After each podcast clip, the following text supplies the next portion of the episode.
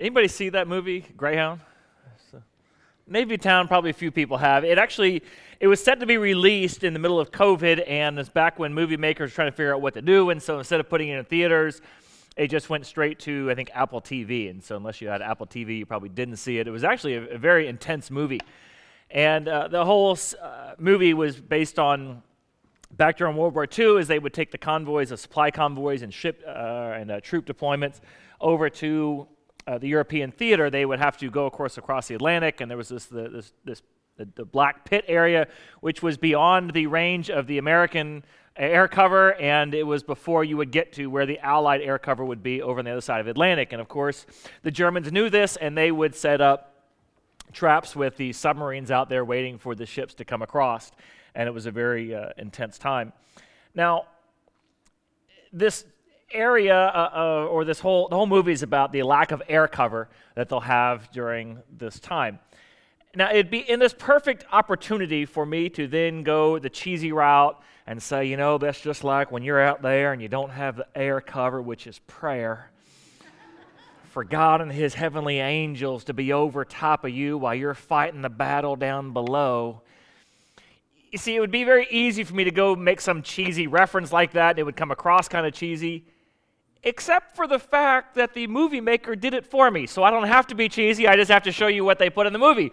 That's actually how the movie begins. It begins off to sort of set up the analogy of this that you know you're going through this time where you have no air cover and it shows the captain of the ship there praying this prayer it's actually a, a prayer taken from uh, martin luther luther was uh, the one who began what was known as the Protestant Reformation. Pretty much every church, other than the Orthodox Church, that's not a part of the Catholic Church, flowed out of the Protestant Reformation, which was where Luther, who was a German monk, a, a Catholic monk, had a few questions, about 95 to be exact, about the nature of true faith, the nature of grace, uh, how a lot of the things he was being told to teach in the church didn't seem to line up with scriptures. We had a few questions about it, and that was, that's what led to all the modern denominations that you have today was this guy Luther. And Luther every morning would pray this prayer I thank you, my heavenly Father, through Jesus Christ, your dear Son, that you have kept me this night from all harm and danger. Keep me this day also from sin and every kind of evil, uh, that all my doings in life may please you.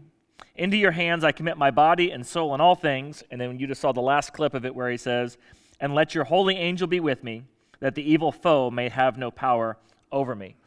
And so the, the movie is sort of using that as a arti- see when the movie does it, it's an artistic expression. If a pastor just gets up and does it, it's a cheesy parallel. So whereas it's this artistic expression, basically saying in the same way that you're asking God to cover over you, the reason why you're asking God to cover over you is because you don't have the air protection that you would need during this battle. And of course, that really is what prayer is all about. We've been talking in this whole time about being alert, being aware that there is a spiritual battle all around you that you are facing. And we've been going through Ephesians chapter 6, looking at what it means to be battle ready with the spiritual battle that's around you. And so I talked about how we need to be able to stand firm in our relationship with God, that we stand firm in our relationship with Him. We stand firm in our faith and in His promises. We stand firm in the belief that there is nothing more in this life that matters than our loving relationship with Him that lasts for all eternity. We stand firm in believing that this life is about an eternal relationship with Him. And when difficulty arises, are you going to stand firm and persist in that relationship, or are you going to bail? And so that's what Ephesians chapter 6 is all about. Finally, then, be strong in the Lord and in his mighty power. Put on the full armor of God so you can take your stand against the devil's schemes. For our struggle is not against flesh and blood, but against the rulers, against the authorities, against the powers of this dark world, and the spiritual forces in the evil in the heavenly realms. Therefore, put on the full armor of God so that you may uh, take your stand uh, when that day of evil comes. And after you've done everything to stand, stand firm then uh, with the belt of truth buckled around your waist, the breastplate of righteousness in place, and with your feet fitted with the readiness that comes from the gospel. In addition, take up on the, the shield of faith, which you can extinguish the flaming arrows of the evil one, and the helmet of salvation. The last week, of course, we looked at in the sword of the Spirit, which is the word of God. And quite oftentimes, typically, when we talk about being battle ready and putting on the armor of God and standing firm in the midst of the battle, we, we typically end right there, but Paul doesn't end there. Uh, he goes on, I think where he ends is something that we often overlook, both in the reading of this passage as well as in our own life when it comes to being battle ready, which is what the movie Greyhound brings out. And that is without air cover, you're dead in the water a lot of times. And he ends off this right after he says, uh, the sword of the Spirit, which is the Word of God. The very next verse is, and praying all times in the Spirit with all prayer and supplication. To that end, keep alert with all perseverance, making supplication for all the saints. Then he goes on, he says, And pray for me also, that whenever I speak, my, the, the words might be given to me, and that I would fiercely make known the mystery of the gospel, for which I am an ambassador in chains, and pray that I might declare it as fiercely as I should. That first section there, though, on prayer, what word stood out? Anybody? Let me read it again. I'll maybe emphasize a repetitive word. We are to pray at all times with all prayer and supplication, keep alert with all perseverance, making supplication for all the saints. What's the word you see there? All. Uh, there, there's, a, there's, and the reason why I want to point that out is because our struggle in our prayer life is the all part of the prayer life, in every facet of the all part of the prayer life. Now, I'm going to speak for myself. I'm going to guess I'm probably also speaking for all of us, not to pun that word. But would it be fair to say that it could be said of you too that we pray sometimes? Not all times, we pray sometimes. Like t- specifically, when I'm in church, I pray. Uh, sometimes when I'm sitting down to eat, I pray, especially if the pastor's in the room.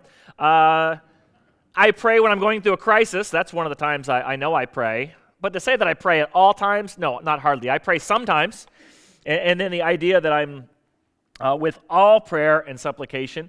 Um, that word supplication we'll get to in a minute. It means to pray specifically, uh, that I'm praying for everything specifically. No, I, I, would say I typically pray for generally things like, I don't know, let's see, uh, God bless me and keep me, watch over me and keep me safe, uh, give me safe travel.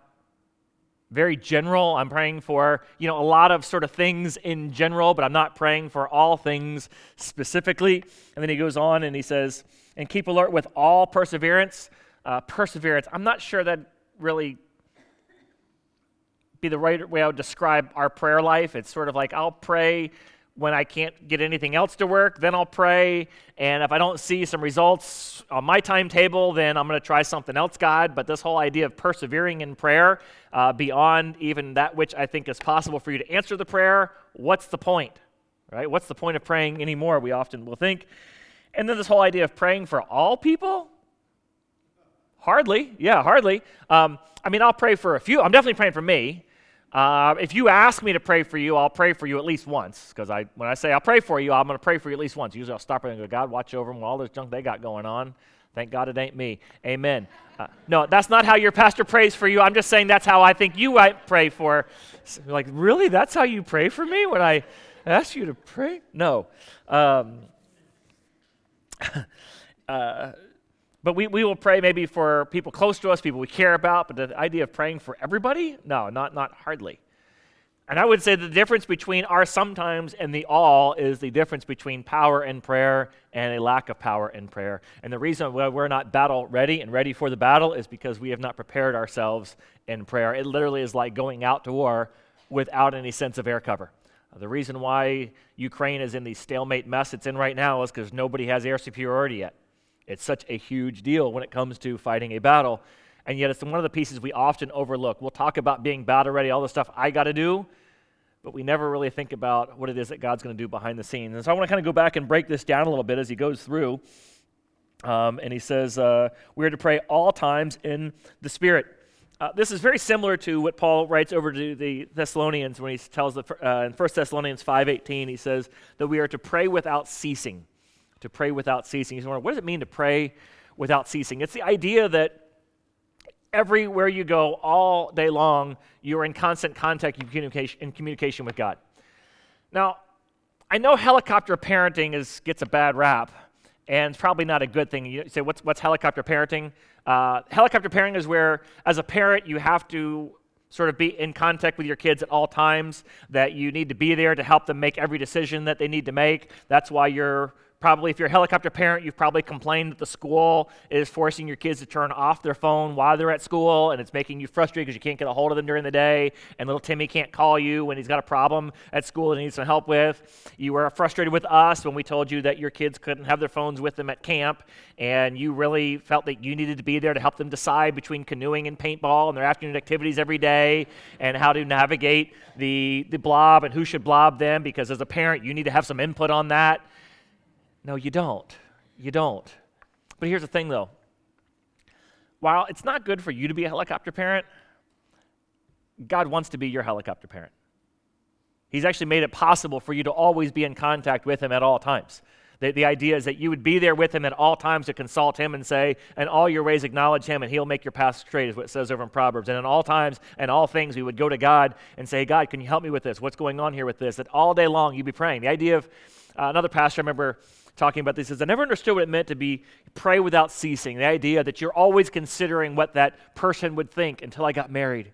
He's like, then I found myself, I'd be at the store and think to myself, no, my wife wouldn't want me to have that. No, I can't bring that home. Nope, nope, she's not going to like that. I'm, I'm, I'm, in Home Depot. I just need to get a, you know, a few screws to hang up a mirror for her. But man, those tools, but I know I can't go home with that tool. It's this idea that you're always right there and your wife's voice is always in the back of your head, always there telling you what you should or shouldn't do. He says, that's kind of what I thought about when I thought about pray without ceasing, that I'm always taking into consideration what God would think on this situation that we be praying at all times in the Spirit. That every single day we're living in God's presence, we're in the Spirit at all times, and we're always praying about these things. Versus the idea that, well, I'll pray when I remember it, I'll pray from time to time. No, the idea of you're living your whole life in God's presence, constantly having a conversation with Him throughout the day. Um, and then he says, with all prayer and supplication. As I mentioned, supplication is a fancy way of saying to pray specifically. Think of the audacity God has to tell you to pray specifically. Now, now, God's not like a psychic who's there. Oh, there's somebody here right now. I know that God's here. He, he's just asking. There's somebody in this room who's got some pain, any kind of pain. Is there anybody with pain somewhere in this room? Oh, yes, you, sir. You, sir. You're the one with the pain, and I'm getting, I'm getting, a, I'm getting an N. Is there an N? Oh, Stan. Yeah, yeah, yes, yes. There's an N in Stan. That's exactly who I was just, just.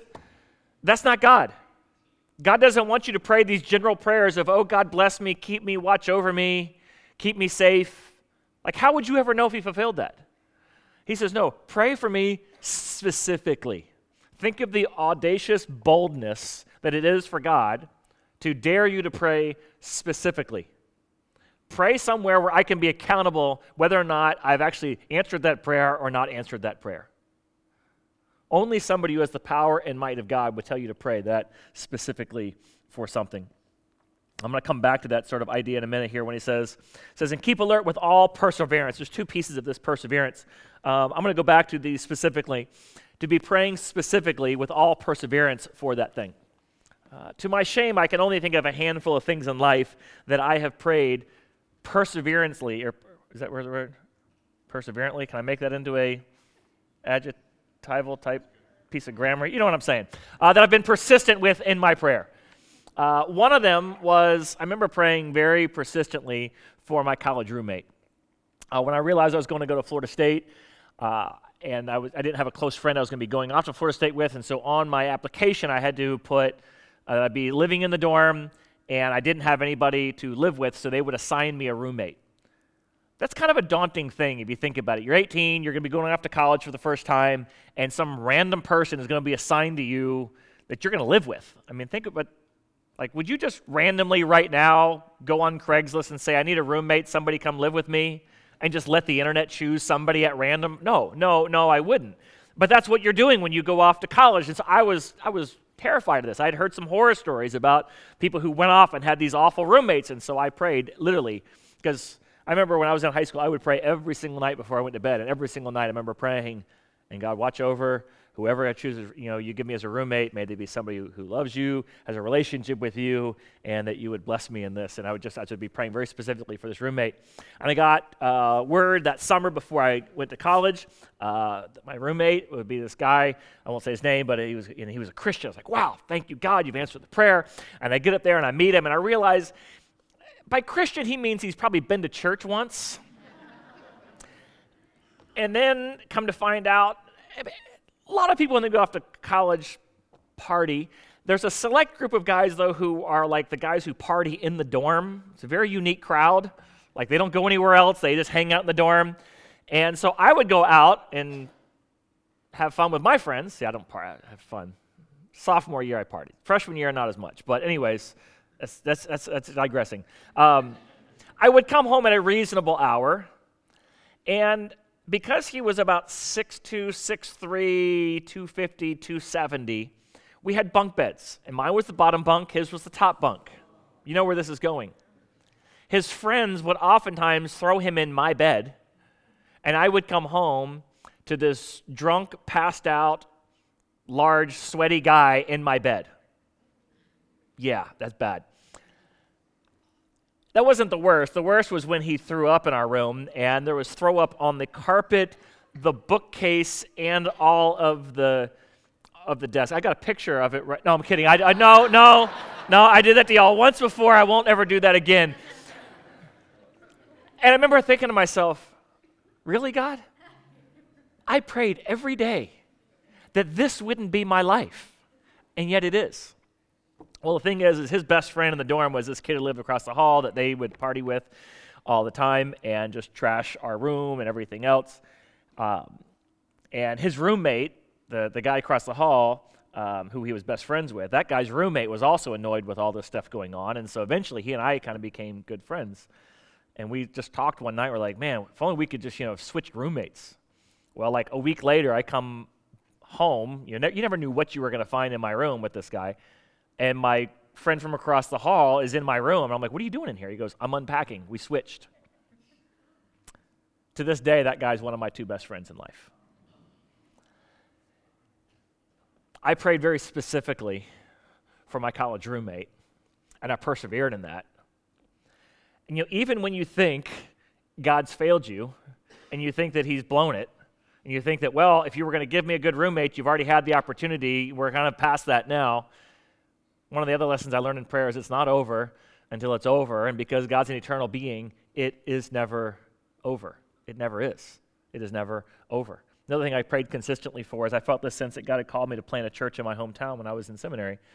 And so I grew up in South Florida. I went back to South Florida to try to plant a church and ran into roadblock after roadblock after roadblock.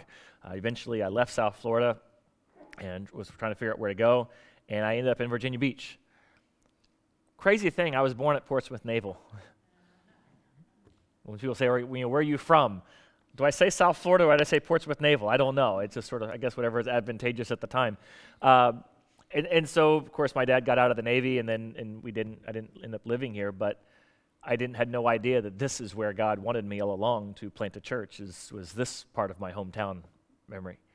And so, once again, it's this praying persistently. God has never let me down of anything I've ever played, prayed for, with perseverance, specifically. And even when I thought, well, God, you blew it, you messed up, God's like, it ain't over. We ain't done yet. Keep praying. Have a little faith. Stand firm in this. Hold out for me. Stand firm in this. Other aspect of this uh, thing here, he says to keep alert in perseverance. Uh, that word, keep alert, uh, it's a perfect metaphor for what was, it was like when they were crossing the Atlantic. Uh, there was never a time where they could just say, well, we're good now. We can just go to bed. Nobody needs to stand the watch. We're good. No, they always had to. Uh, in the same way that over in 1 Peter chapter 5, he says, uh, Be sober minded and alert, because your enemy, the devil, is prowling around like, the, like a roaring lion, ready to devour you. Uh, when you understand that there's always a lion out there, by the way, I don't think it's any coincidence that Satan is con, you know, compared to a very large cat. Um, just, I think there's something there. I won't expound on that for some of you who have issues with that. I just want to point that out. Uh, but he says just to keep in mind that uh, the very nature of prey is they never are at rest. You notice that?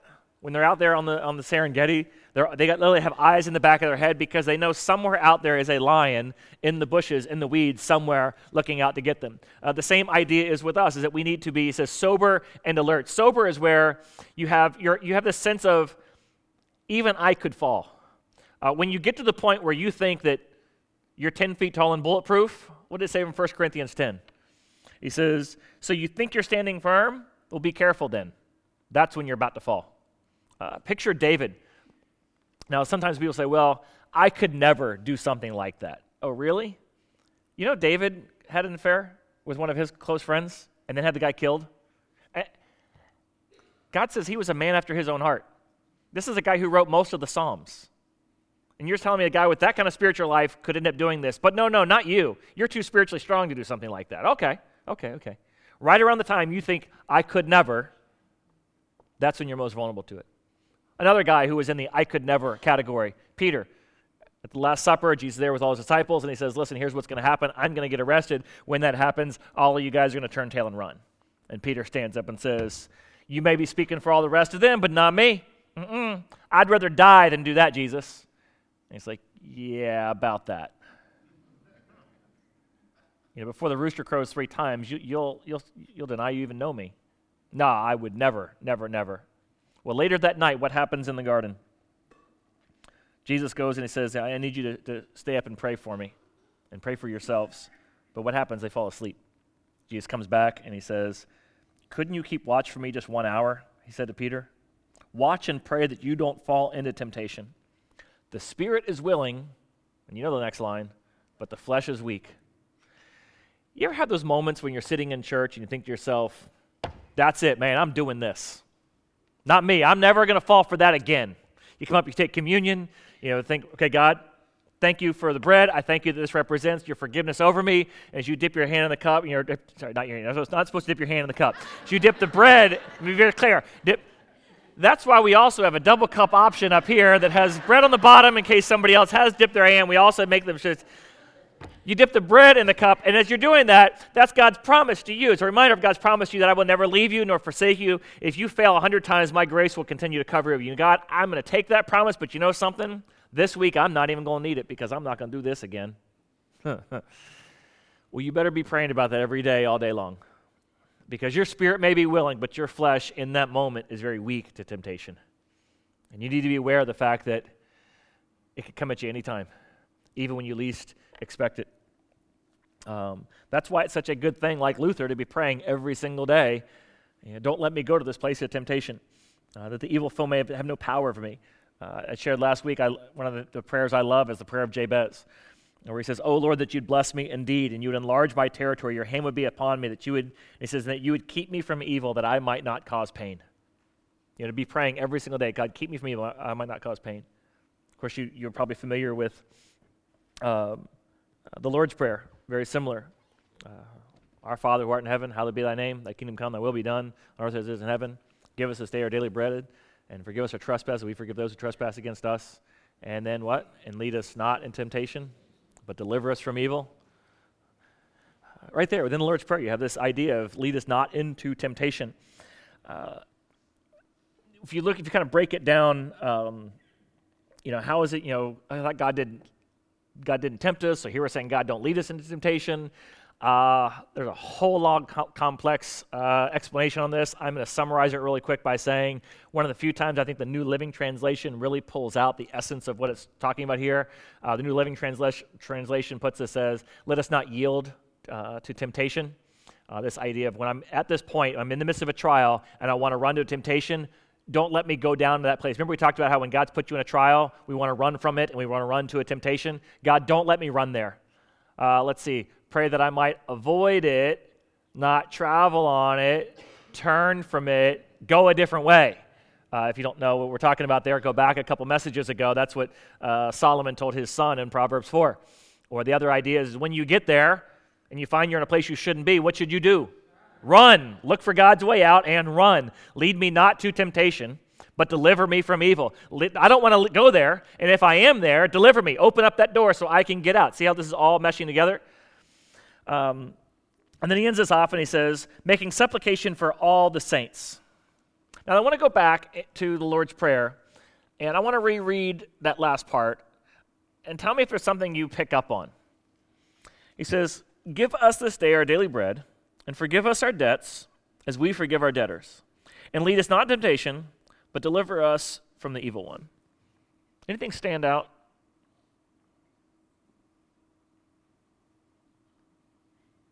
Now, the word all is not in there. I think the answer is all, right? But you're real close. You're real close. Us, our, we. Give us this day our daily bread. Forgive us our debts as we forgive our debtors. And lead us, not temptation, but deliver us from evil. You know what's funny is when we think about the Lord's Prayer, we'll say the plurality, but we always think the singular. Like, I'm saying, give us this day, but I'm really thinking, God, give me this day my daily bread. And forgive me for my sins as I go to forgive those who've sinned against me and lead me not in temptation, but deliver me from evil. Now, I'll pray it, and I pray it from memory, the way I learned it, which was biblical, but I think it singular. What do you think he's trying to get across there? Prayer is meant to be a communal thing, that we're not just praying for ourselves, but we're praying with other people and for other people. That's what this prayer, when it says Jesus teaches how to pray, part of what he's teaching us how to pray is to be praying for ourselves, and be praying for others, and be praying with others. You are not faithfully praying the way God's taught you to pray unless you are praying with others and for others. This isn't just a God, give me my needs, but be thinking about the needs of everybody else. Uh, pretty soon, we're having a, st- or a couple of weeks from now, we're having a Stop Hunger Now event. And that's part of that fulfillment of God, give us this day our daily bread. Yeah, yeah. Me and everybody in the whole wide world and everybody in between, both local food pantry, worldwide, people in my life, people specifically, people in generally, that we might be given our daily bread. And forgive us that I'd be praying not just for the reconciliation that I need to have with somebody, but the reconciliation others need to make, being praying for the amends that other people need to make, being praying for the forgiving heart of other people uh, around the world as well, as well as specifically and in general. That I'm not just praying for my own situation, and I'm not just praying that I'll be kept from temptation, but praying for my kids would be avoiding temptation, that my spouse would avoid temptation, that my friends would avoid temptation, that people in my church would avoid temptation, uh, that our pastors and our leaders would avoid temptation. How many churches have been brought down by that? Uh, I pray that people in our world and our country and our leaders would not be falling into temptation. Um, who else do I need to be praying for when I pray through these elements of the Lord's Prayer? Um, there was other thing that was brought out in here is that you have these back-to-back things in the Lord's Prayer about uh, lead us, or sorry, forgive us for our sins, but also lead us not in temptation. The idea is, is as a Christian, you're both praying for the things you've done, but also for the things you don't want to do. And as you move towards maturity, what you'll find is a lot of things you used to ask for forgiveness for, you're now avoiding because you're so praying for the prevention of it. And the hope is that you move more things from the forgiveness column to the prevention column as you grow in your maturity. And you would hope the same thing and pray for the same thing for your children as well. And so, this picture of if you're not going to be battle ready unless first you're winning the battle of prayer. Before you ever step out on the battlefield in the morning when you wake up, God, help me be alert to the temptations that are out there. Keep me from the evil one that I might not cause harm. Uh, those who are around me, do the same one last thing about praying for everybody. When you think about praying for everybody, who's the last person on earth you want to pray for? Everybody has somebody on that list. Would it also be fair to say that there's nothing you can do to change that person? And yet you're resisting praying to the one who actually has the power to change that person? That's the crazy thing about the prayer thing. I'll finish out with one last story. Uh, when I was in that same dorm room, there now with the roommate that I'd actually prayed God for. We ended up sharing our faith with this other kid uh, who lived in the same building, uh, like, like two floors up. And from time to time, he'd come down and we would talk, and we were kind of helping him read the Bible and study. And uh, he was from Chicago. We were in school in Florida, and found out as the course of the semester went on why he decided to go so far away from home. And, and, the reason why was because his dad was an alcoholic and was very abusive. And he had a lot of anxiety about having to go home for Christmas. It was the only time he was going to be going home over the course of the semester. Uh, he was going to stay on for summer school, so he only had to go home that one time. And he was dreading having to go home and being trapped in his house for two weeks with his dad, who was always abusive and drunk all the time. And it was one of those things. I don't know where it came from. I just remember looking at him and saying, Well, we're going to pray for your dad because God, God has the power to change your dad. Uh, that your trip home, your dad won't get drunk and he won't be abusive. And he's like, Really? We can do that? I'm like, Yeah, we can do that. And we prayed every single day. He'd come down and we'd pray, and we'd pray, and we'd pray. And the most amazing thing is when he got back after Christmas break, he said, You know, Steve, my dad didn't drink a single time I was home. God has the power to change everyone. So, why is it the people that you're least likely to pray for are the people you need to be praying for the most? Do you pray for our president? Whether you like his politics or not, whichever one it is.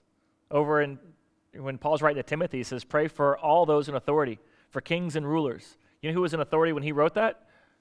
The Roman emperor. The very emperor who would later behead him. The very emperor who was arresting Christians, lighting them on fire. And he says, pray for everyone, including the emperor. Oh, but if you only knew how bad our president was. Paul's looking at you going, Really? really? Whichever one. I, I, don't, I don't think you're in the same ballpark. And here I'm telling you, pray for them. Pray for everyone, always. Pray that you be alert. Pray with supplication very specifically. Win the battle of prayer before you ever enter the battle every day.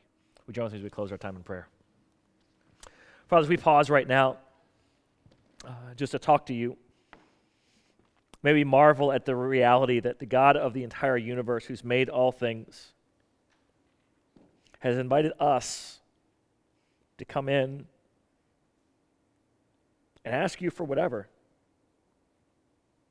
Everything. Hold nothing back.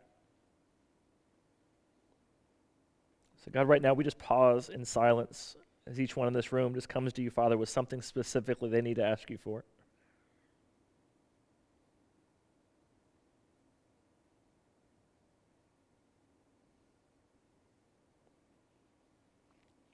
Father, we pray, Lord, that also that you would keep us from temptation. That we might look for that way out and avoid it at all costs. And Father, right now we pray for that person that we have not wanted to pray for.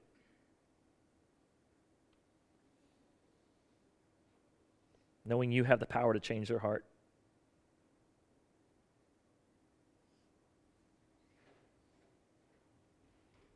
And lastly, Father, we also ask for that you might forgive us for our sins as we seek to forgive those who've sinned against us. And in Jesus' name we pray. Amen.